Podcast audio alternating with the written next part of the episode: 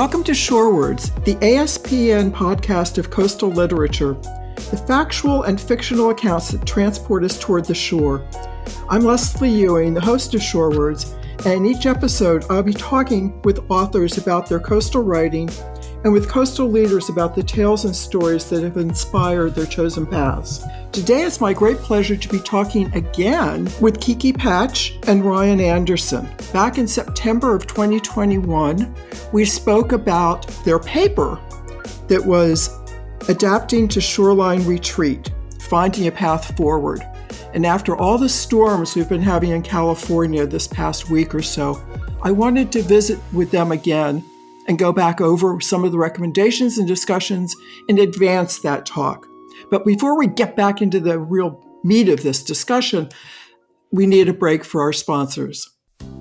The American Shoreline Podcast Network and Coastal News Today are brought to you by Geodynamics, an N V five company specializing in providing accurate surveys of complex coastal environments worldwide. Driven by marine geology, coastal science, and remote sensing, our researchers use the latest technology to provide meticulous data products to support our clients and answer their toughest questions. Geodynamics carefully designs and executes a variety of hydrographic, geophysical, sub-bottom, and near-shore surveys using our fleet of customized vessels and sensor configuration. You can find us at N V five geospatial dot com. Geodynamics, delivering solutions, improving lives.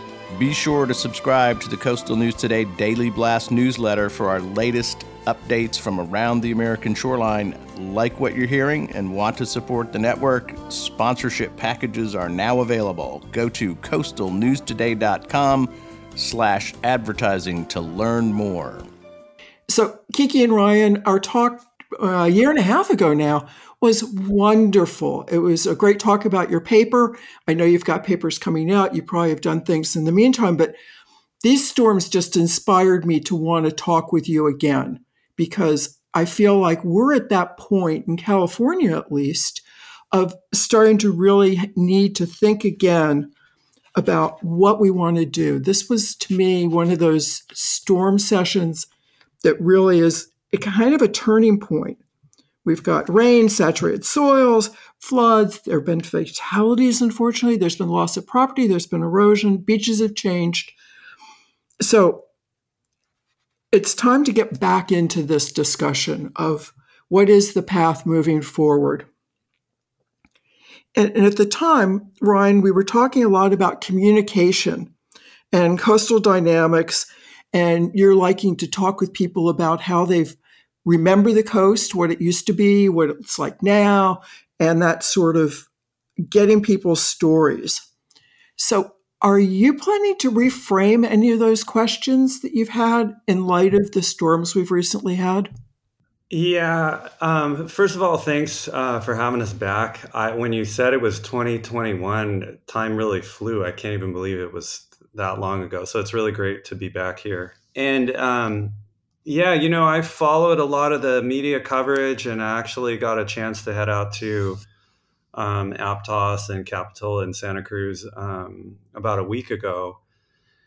And, you know, I have ongoing work. Kiki and I are working with uh, Gary and Charles on some other projects. And from my own kind of perspective, um, yeah, I'm ref- I want to reframe things a bit, but I also want to check in with people and see uh, what they're thinking and how they're feeling and how it was um, kind of going through this last round of seemingly up here in the Bay Area, it was just endless rain. And so I think it's kind of this moment to check in and see where people are with it uh, and what they're thinking, especially with what they experienced just sort of relentlessly firsthand. And one of the questions I have um, kind of at the front of my mind is, whether or not an event like this, does it kind of shift the discussion a little bit? Um, does it shift it for a while, or is it more of kind of a, a permanent shift? I'm really interested to see uh, where more people are at with that.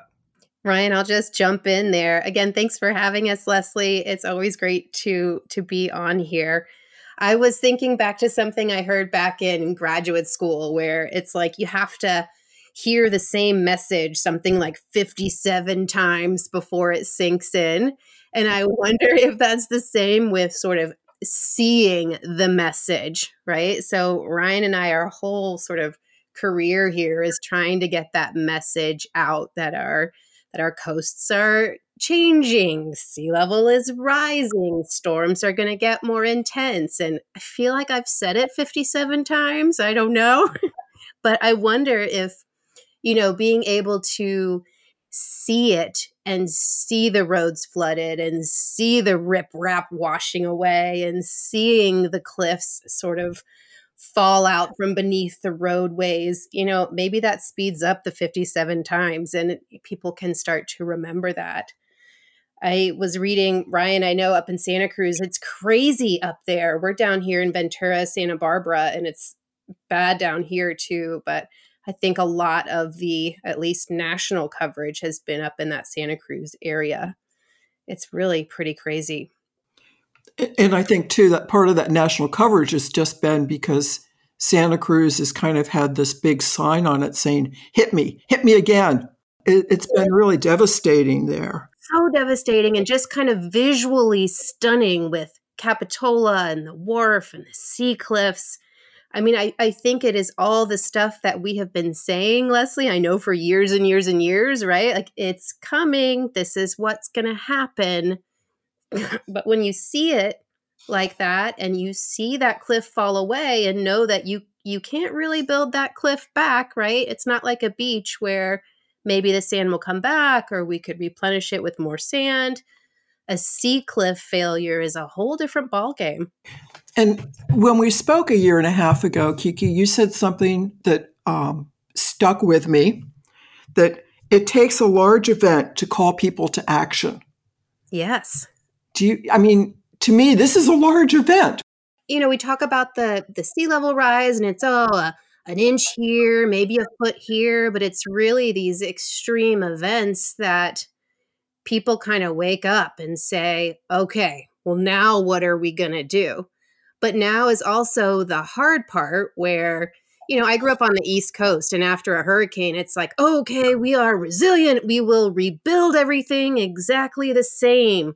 We will, um, you know, get our insurance money and rebuild that house. But the work that Ryan and I do with Gary and Charles and all of our other collaborators, it's this is when we need to look at our plans that we've made, right? What is that path forward? What are we going to do when we have these big events that happen? And now we're in the position where we have an opportunity to make more intentional choices in how we sort of rebound and recover from something like this.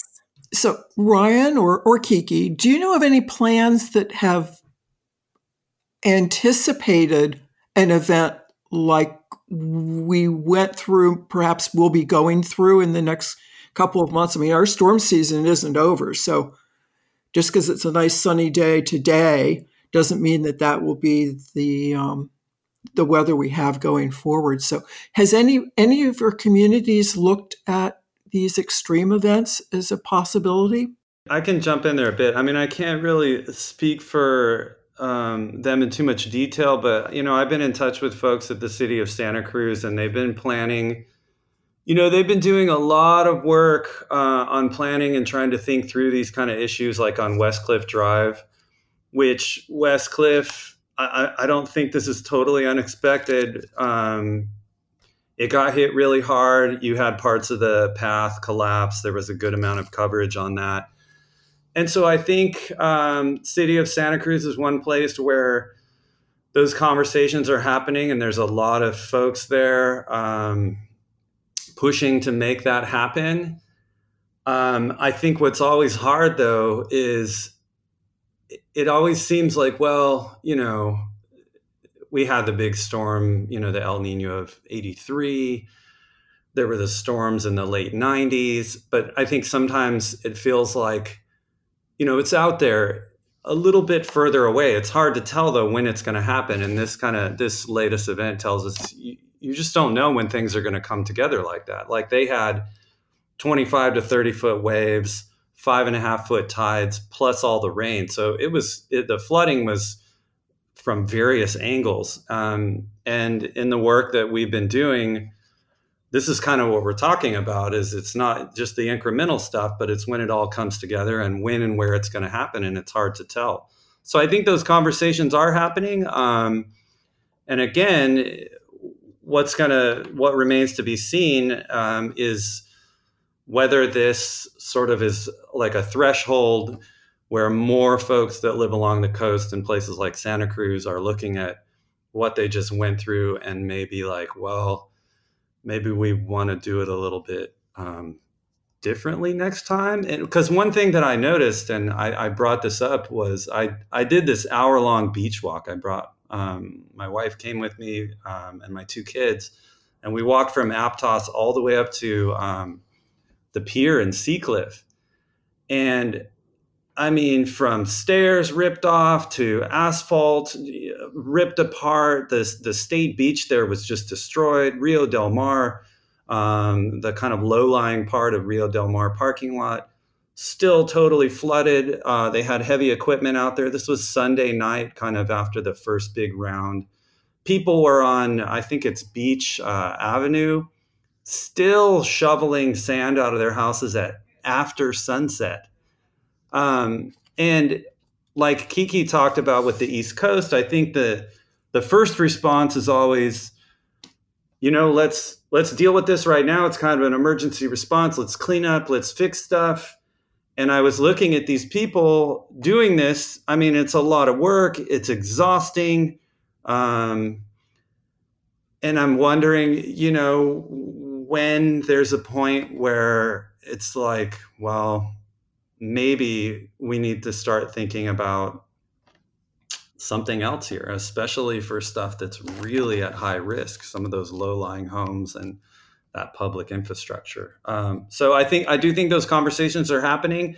I think events like this, uh, similar to eighty-three El Nino and other big storms, maybe play a role in in sort of, you know, people feeling like, okay, that's enough. We got to do something else here. But we will see.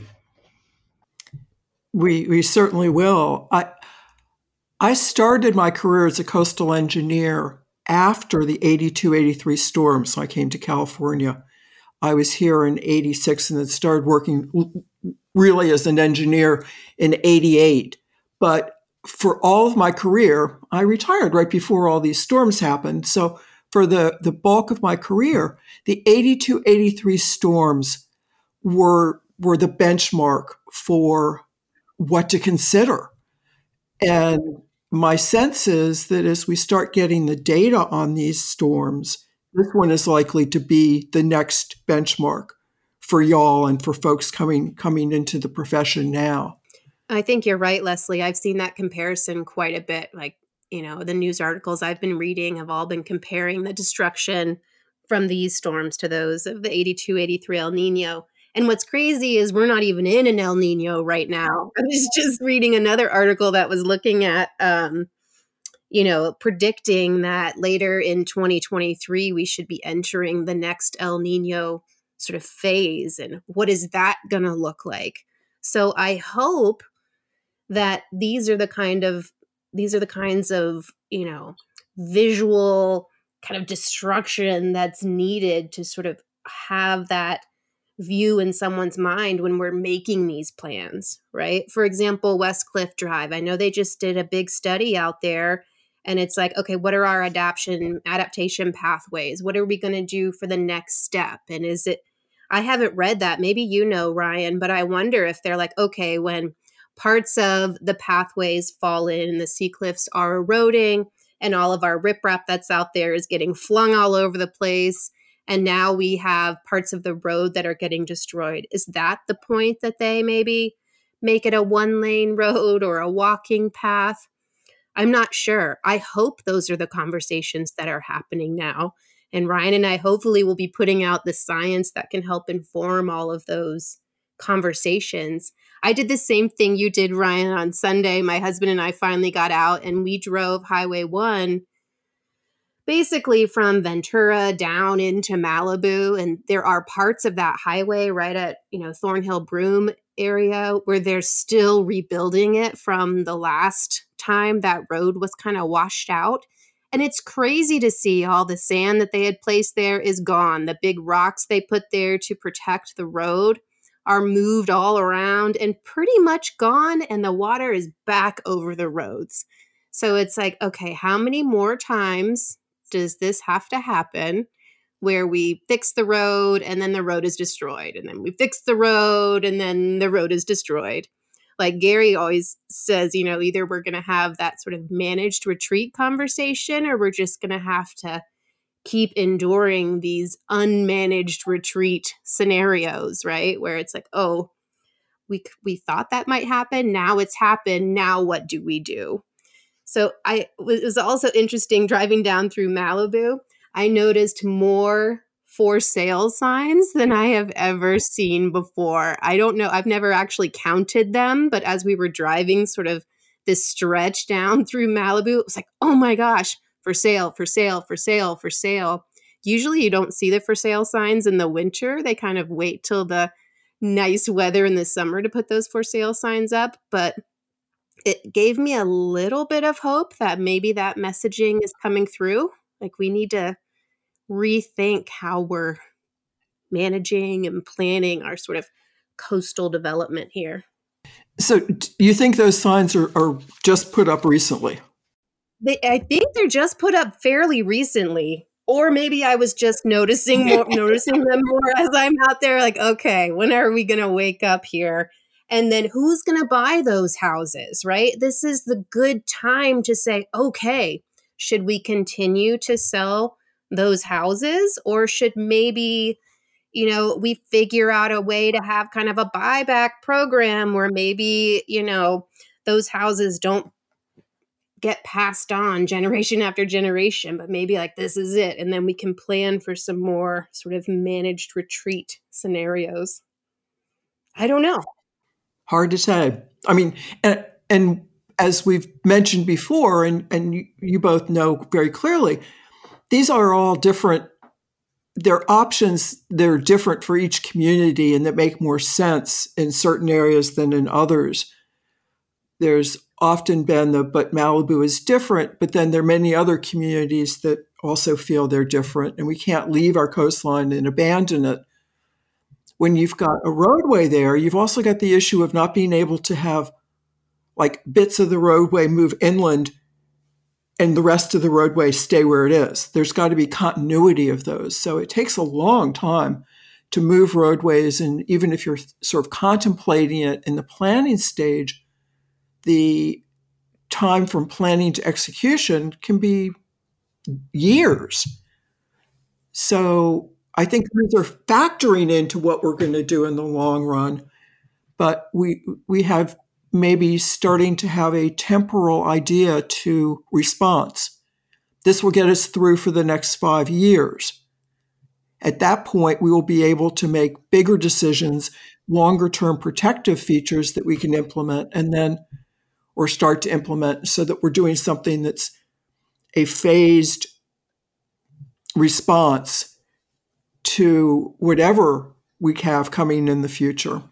Leslie, I think that's a great point, and one that um, Charles and Gary and Ryan and I actually wrote a whole paper about. Like, yes, we actually have done a number of these projects, but they take thirty years. So people don't even tend to realize that these were planned managed retreat projects where, yes, and in one year we nourish the beach. In five years, maybe we have some sort of revetment. In ten years, we're going through the planning and permitting to move the road. In twenty years, we're still thinking about it. And finally, thirty years later, we've moved a whole section of the road inland. It took thirty years. That's why it's important to think about those things and come up with the plans now, because it very well may take a decade to implement. Well, I think that comes out of the idea that we also talked about of stationarity and non-stationarity for the shoreline. And Ryan made the point when we were talking before about people tended to develop along the coast back, start developing along the California coast in the fifties and sixties, when it was a fairly quiescent period. And so that is the touch point they have for thinking about the coast. But I think that we've gone seventy, sixty, seventy years since then. We've got two generations of people on the coast who don't have that as their touchstone. But we really view real estate and developed real estate in particular as being sacred and having a level of stationarity that we maybe can't accept anywhere. The coast is one of those quick spots to see that being um, not an effective way to view real estate, but certainly when we've had all the mudslides and the floods and the landslides and the different things that are going on in tandem with all of this, I think the, the idea of dynamics of our landscape is something that multiple different disciplines are starting to talk about. And it seems like this is a great opportunity for people to make those conversations broader than the coast at, at, at, as, as just the point of, of discussion. Do you see any conversations coming about, even if we look at Santa Cruz, of talking about the landslides and the mudslides and the debris and the shoreline erosion? Do you see those being linked together in discussions? I mean, I, I can jump in here. I think I think ideally that's what we would start to see happen is, uh, and I think that point about sort of a tendency to to see these places as much more fixed than they are, and um, even if there's some evidence that they are dynamic, there's also a pretty common tendency, you know, the idea that we can stop it one way or another. Um, but I think moving towards and shifting the conversation more towards just how fluid these landscapes are and how fluid they have been over time would be a really um, big step forward. I mean, that's one of the reasons why, coming from anthropology, I also like to draw on a lot of the work of archaeologists. And one, one book comes to mind. Um, it's by uh, Brian Fagan down at, uh, he was at Santa Barbara. And the, the book, um, I think it was called The Attacking Ocean. I think it's The Attacking Ocean. Um, but basically what he also does, and I find this part of the book really, really useful, especially for the context here in the U S, he talks about places in Northern Europe that have been dealing with this issue for centuries, where you have communities that have, you know, kind of gone through this and dealt with these issues, and including like all kinds of catastrophes. But realizing the, the reason why in some cases there's kind of a setback there is because in a lot of these places in various parts of Europe, they've seen this stuff happen before. The fact that, you know, the ocean is extremely powerful, but also the coastline is kind of a relative position. It's not fixed. Um, and I think the the sort of thing that we have going on here uh, along the California coast is sort of this assumption and hope that, you know, it's going to look like it did in the fifties, sixties, or seventies. And these latest events, just like what happened in eighty-two, eighty-three, what happened in ninety-seven, are telling us otherwise. And I think what that's going to translate to eventually um, is like things that maybe are really common and seem like was kind of a good idea. I'm thinking of a lot of the kind of, you know, uh, coastal roads that are right along the ocean. I'm thinking of low-lying spots like Rio Del Mar, but also down in Oceanside, California, near the pier. Where, and these places are constantly getting battered. And this is something coming from mid-twentieth century sort of ideals and development of like, let's let's get as close to the water as we can. Um, at some point, the hazards are gonna gonna outweigh any of the benefits that we get, and we're probably gonna have to rethink how we do that. The problem is, um, it's gonna cost money, it's gonna take time, and one of the main points, though, that, that and Kiki brought up the paper we just um, published not too long ago. One of the main points we made is that, you know, managed retreat and all the, these questions of retreat often get polarized into these discussions about, you know, houses on the water versus, you know, the role of the Coastal Commission and government.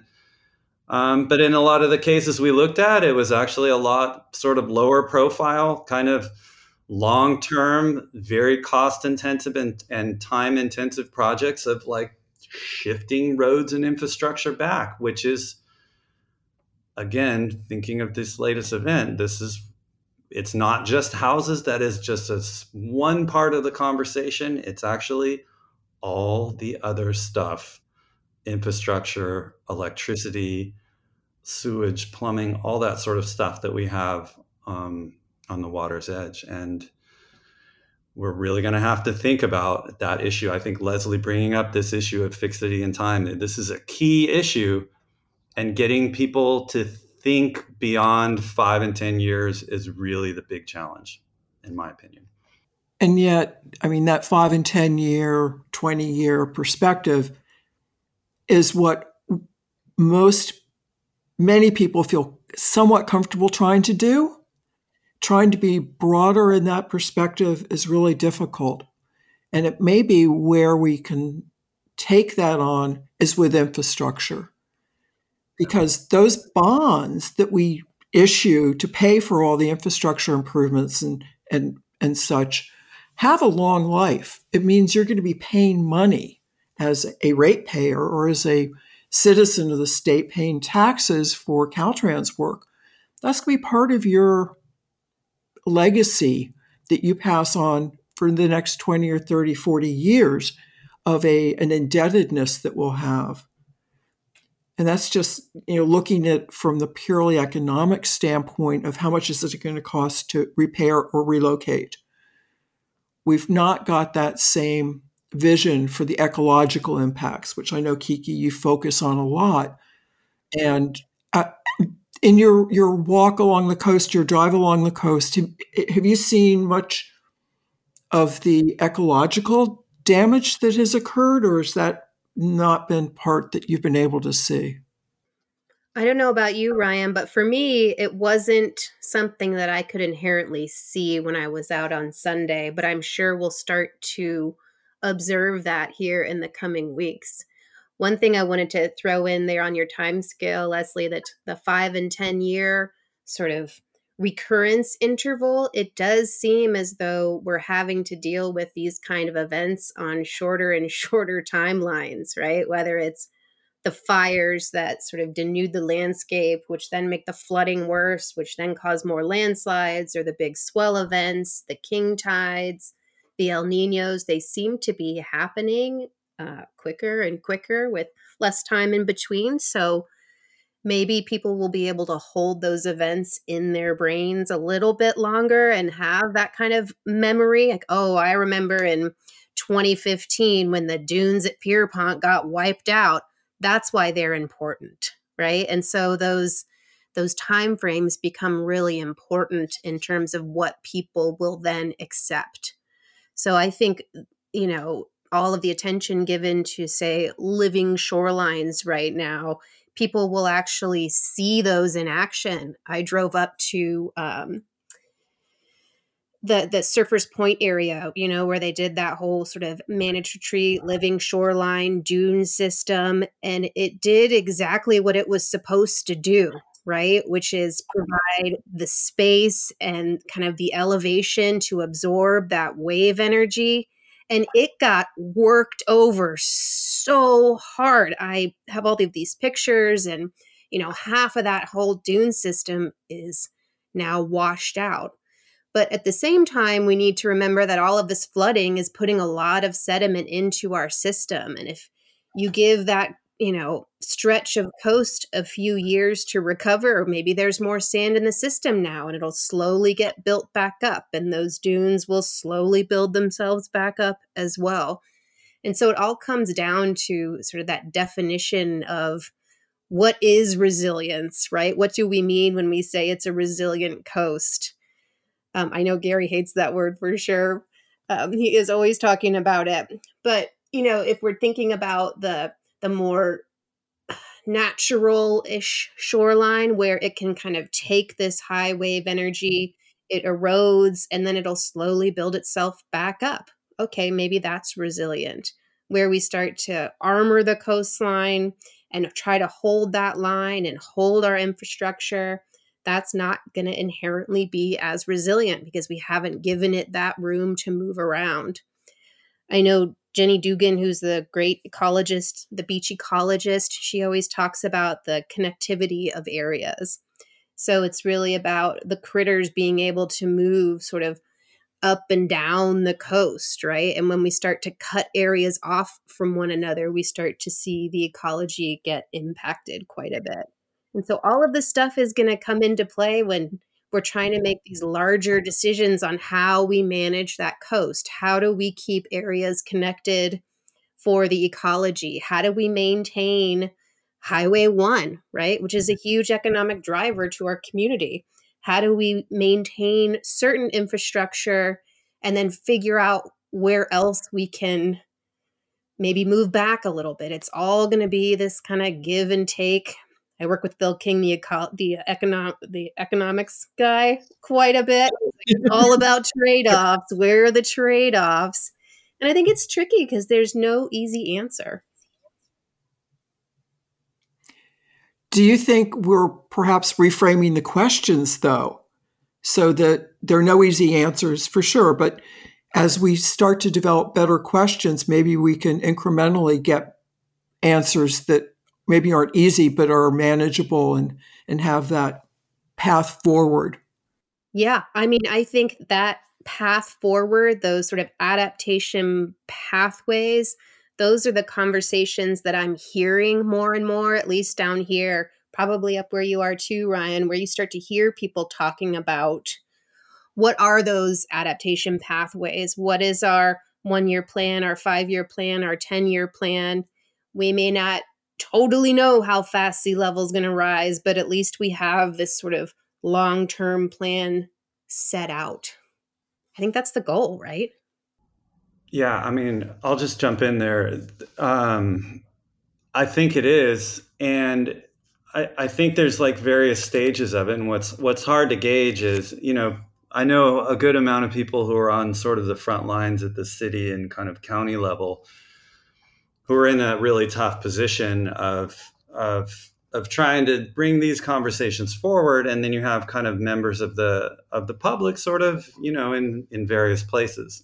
I'll say this um, for the, the this these past couple of weeks, um, getting out to um, Aptos, we went down to um, this little beach um, kind of south of uh, the Seacliff Pier. And one thing, there's a few things that really stood out to me. One of them was just the sheer number of people. They were there. Um, and I get a little worried about this sometimes. This, at least in this case, it was a low tide, um, and people weren't putting themselves, you know, at risk. But there was all there were all these people um, up on the up on sort of the roads and the bluff tops and down on the beach, just going and seeing what happened there, right? Not and, and that's in addition to people that were, you know, that lived there and were kind of working on stuff. So I think a lot of people saw it, right? And a lot of people experienced it. And it, from that week, it just kept going. People in Felton and and all along Highway nine and the seventeen and various parts of Watsonville, just flood after flood and all these kind of issues. Um, and so I think people saw it, right? And and again, I'm, you know, I'm wondering how this is going to translate into kind of the longer term.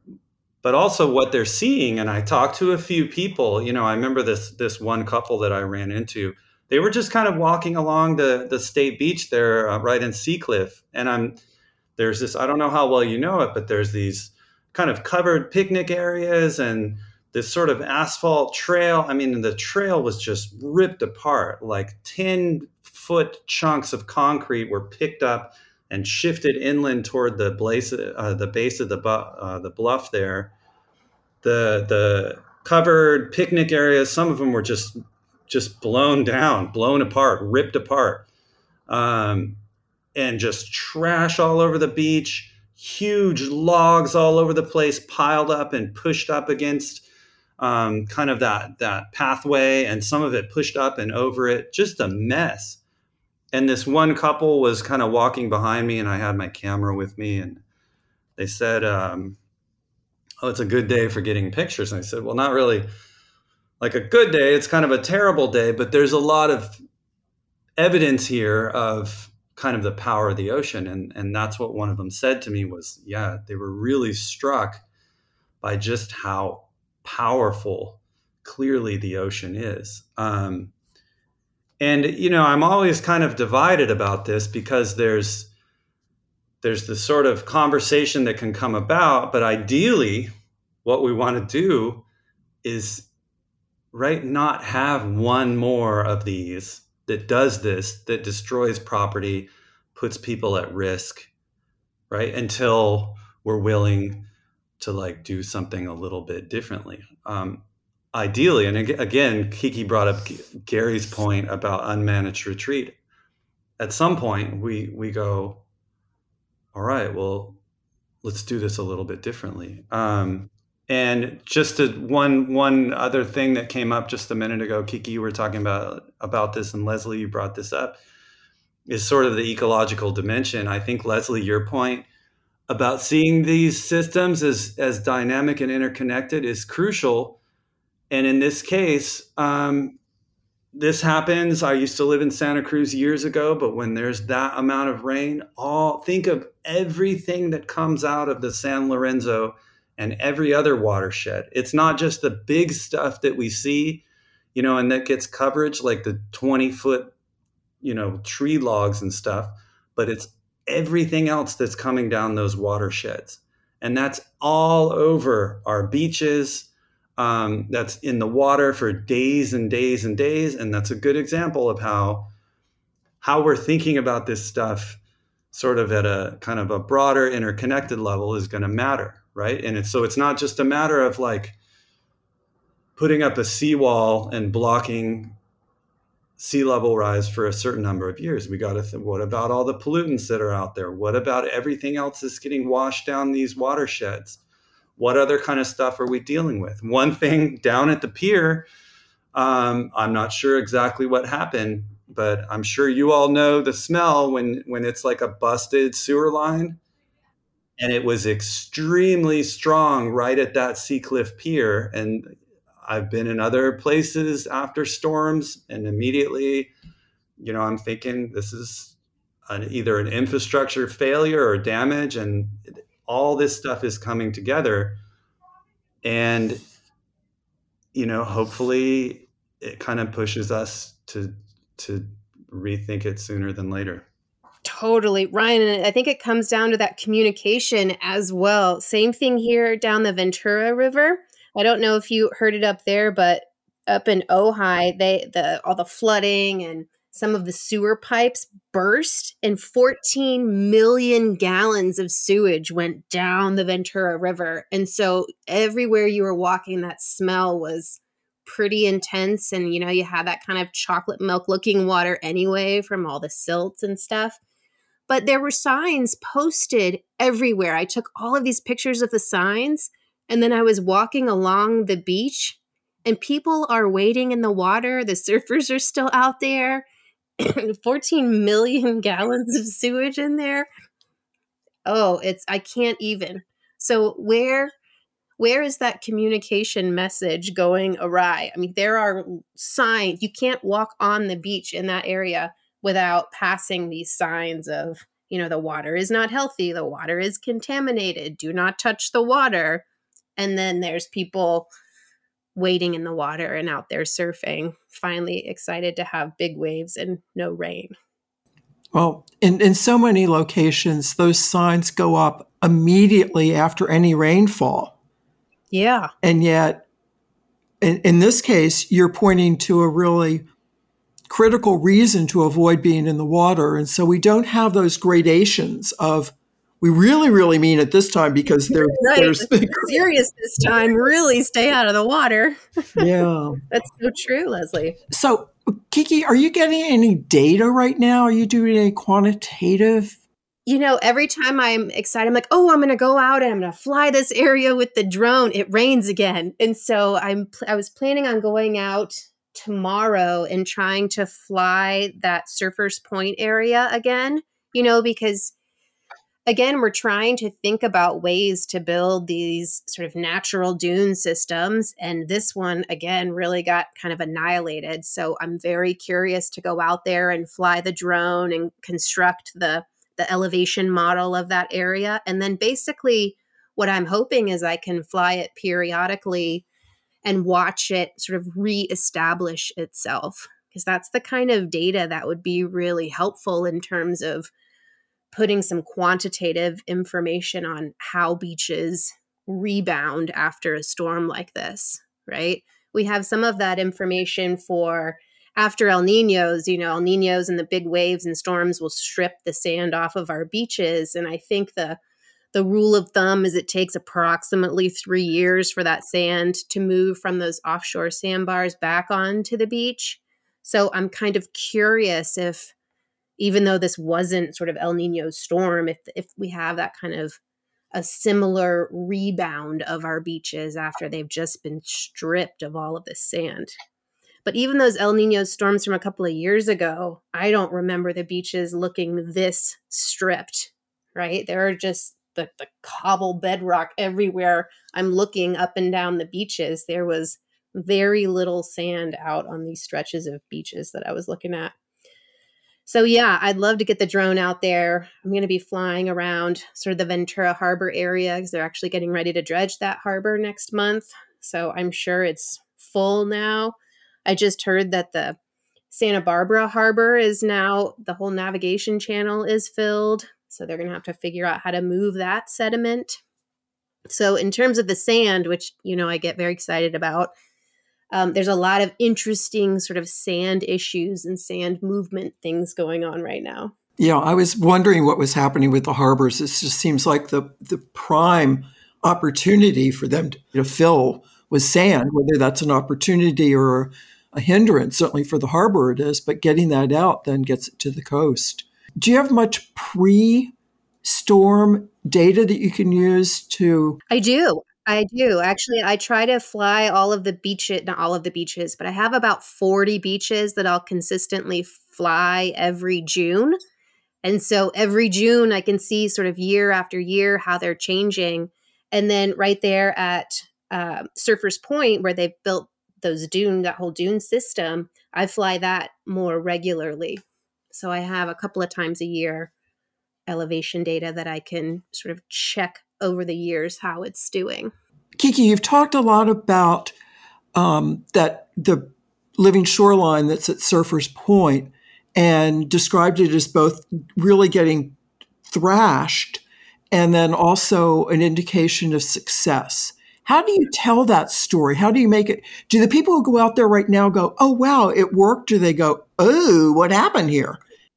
Yeah, I think they go, ooh, what happened here? And it's sort of our job as communicators to say like, no, this is exactly what we wanted to happen. Same thing with those dunes out. There's a neighborhood called Pierpont here where the homeowners get very upset because they have all of this sand in front of their house and the dunes are so big it blocks their view of the ocean, right?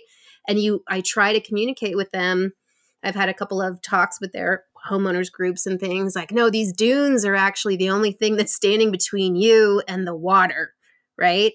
And so it's really interesting when we have storms like this and you watch wherever the dunes were not, the water is coming up and into the streets and flooding their roads and moving all of the sand into the streets and things like that. And then the dunes are getting, you know, eaten away by the waves, but absorbing all of that energy, right? And moving that sand. So now the dunes are gone, but the houses were protected, right? And so it's sort of figuring out ways to tell that story, whether it's the, the dune system at Surfers Point or the, the dunes that are in front of this house or whatever it is. Why is sand, why is elevation important as a buffer, right? As a buffer to absorb that energy from the waves.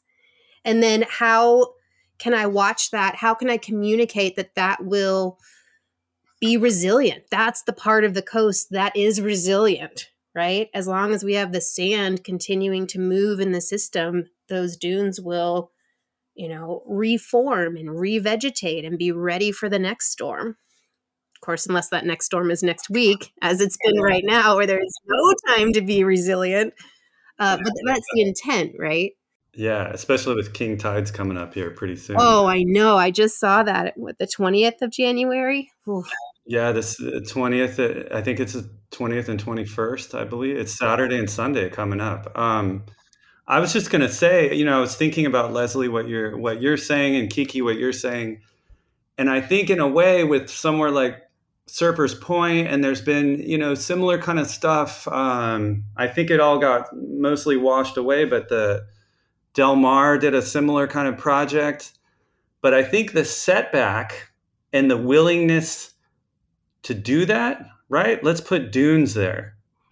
Let's put something that is supposed to withstand this kind of stuff, and it may get pulled away, and we may have to think about, like, you know, vegetating it again, but that's, or putting dunes, or, you know, supporting it. But that's quite a bit different than major, like, roads and other kind of infrastructure. And so I think communication wise, there is a bit of a win there, right? Just the willingness to, like, hey, maybe we should set a certain amount of space aside as kind of this buffer.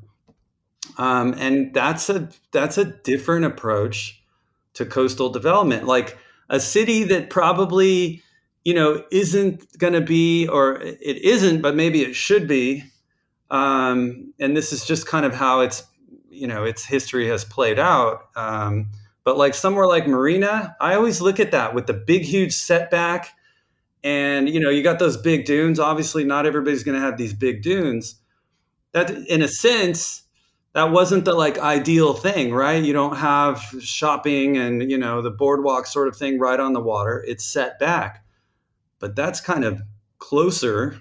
That's a lot more of what we need, right? Because we have so much stuff right on the edge. And so I see some, just the interest in um, some of these different options. I, there's some hope there for me that, that, and it's, it's not this huge thing that we're talking by fifty years, we got to have this in place. It's it. And Leslie, this goes back to a point you made earlier about, you know, taking this stuff incrementally so that people find it manageable, um, or maybe the problem is, you know, being able to see what it could look like. And I think some of these spaces um, give us an idea of maybe what we could do, and that that that buffer zone, and being, like, socially and culturally and economically willing to set that space aside, that would be a huge step if it becomes more and more common, right? Yeah, I think you're right there. And we just need those success stories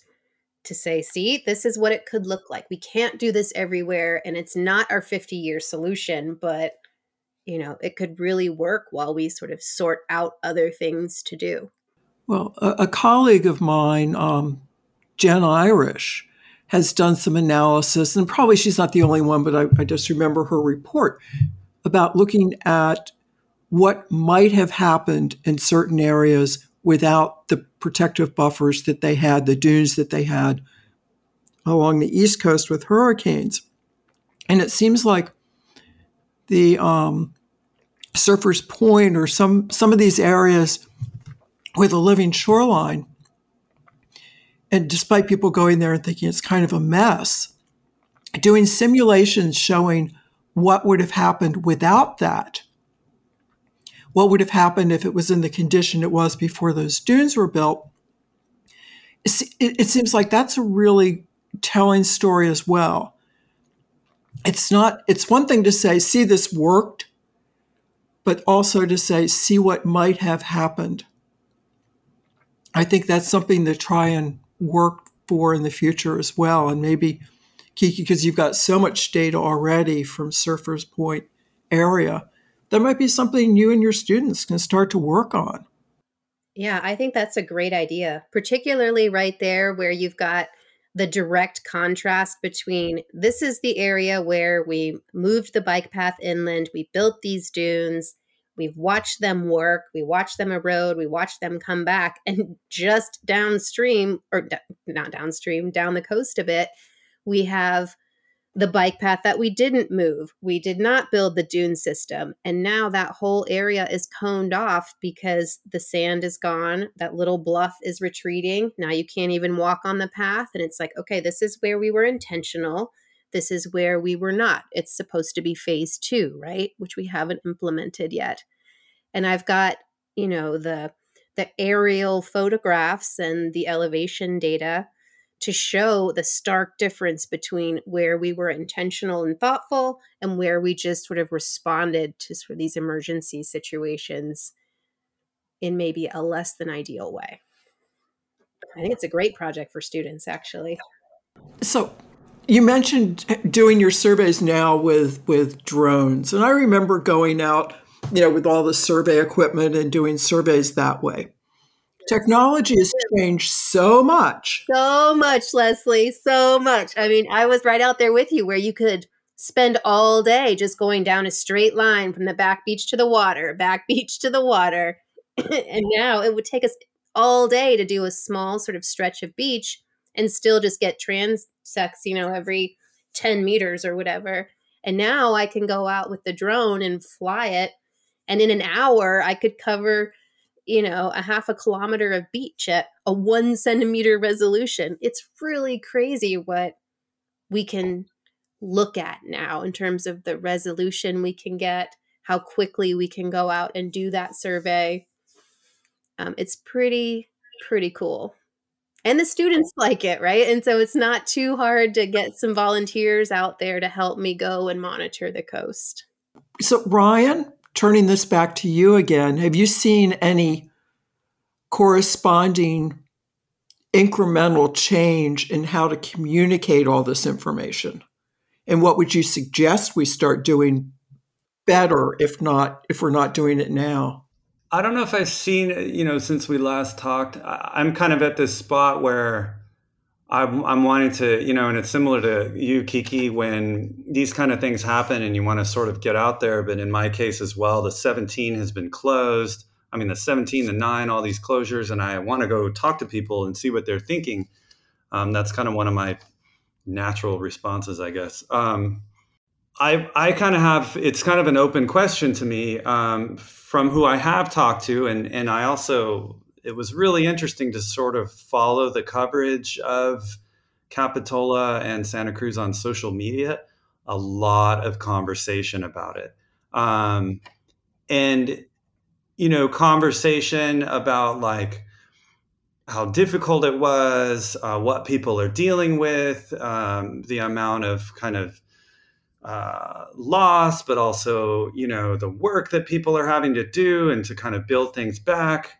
Um, and so I, I'm hopeful seeing people in a way, um, seeing this and talking about it. And, and similar to some of the conclusions that came from some of the work I did on the seawall at Pleasure Point, um, people are pretty, you know, there can be the polarized sort of discussion about some of these issues.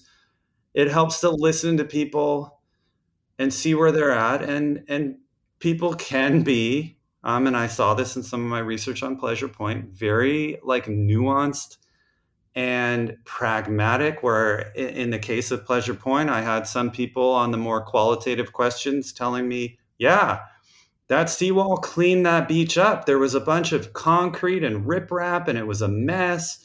And there were access problems and there was there were all kinds of issues. And so on, on one dimension, they talk about what, what sort of worked, right? On another dimension, they're talking about some of the other risks that come about. And I think um, it's going to be important to talk to people after these recent events um, about sort of similar perspectives and experiences. I think, you know, communication has to be sort of a two-way thing. Um, and making the conversation possible, sometimes it helps to just listen and see where people are at. And, and again, like on social media, I see this, like people talking about what they were dealing with. I think that's like a starting point. you know, what are the difficulties? What are, what's some of the common ground? What are some of the common concerns we all have? I think that's a good way. Whatever people's opinions are about sea level rise and climate change and all that, it's a good place to start. What did you see? What was it like? What kind of flooding did you experience? Um, what kinds of things got cut off? What did you hear? What people did you talk to? So I find a lot of hope in that, right? In just taking the time. It's hard, right? Um, but taking the time to see where people are. I think that's a really critical part of communication. So in sort of wrapping this up, and talking about where where are people right now, where are they thinking? For both of you, what is the sort of one area you've you've gotten out a little bit, but what is the area you've not gotten to that you want to get to next and see what's happening there? What part of the coast is is sort of drawing you once you can get out again? Well, um, I just made one quick trip out to, you know, Santa Cruz, Santa Cruz, Aptos, Capitola. I would like to get back out there um, for to talk to quite a bit more people. I also, uh, you know, I'm from North San Diego County. I didn't hear a lot of news of how things played out down there.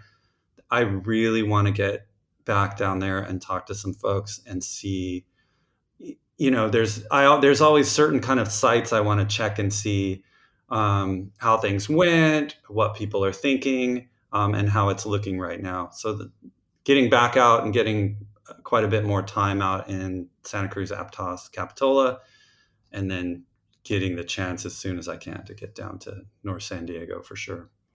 Yeah.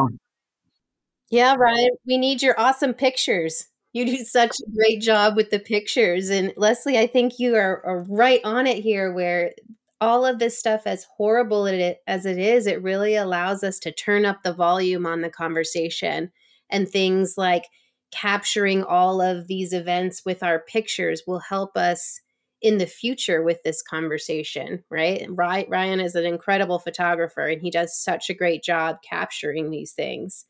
And so now, like we were talking about with Surfers Point, okay, yes, it was destructive. Okay, it's destroyed. Now we want to go back and take pictures of it rebounding, or this is what happened to the road and all the rocks are gone and all the water was wash- washing over it. Well, what's going to happen in the next couple of days, right? And so making sure to go out there and take those photographs and fly it with a drone or or whatever. I think that's, you know, that's why we do what we do. We're in this sort of applied science world where, okay, what is the information that we need to keep moving this discussion forward? What's the data we can collect right now that can help us communicate this? I don't know. We, I hope we're at fifty-seven times now, but how can we make this message resonate where people will then get behind sort of our, our longer term management strategies and sort of open the doors to those conversations?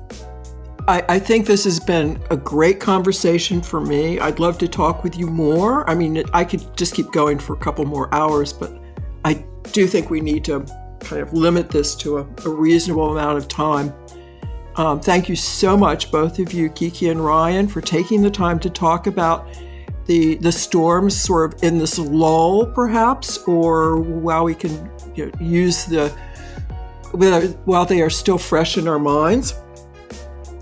And I'd like to also thank everyone for listening today.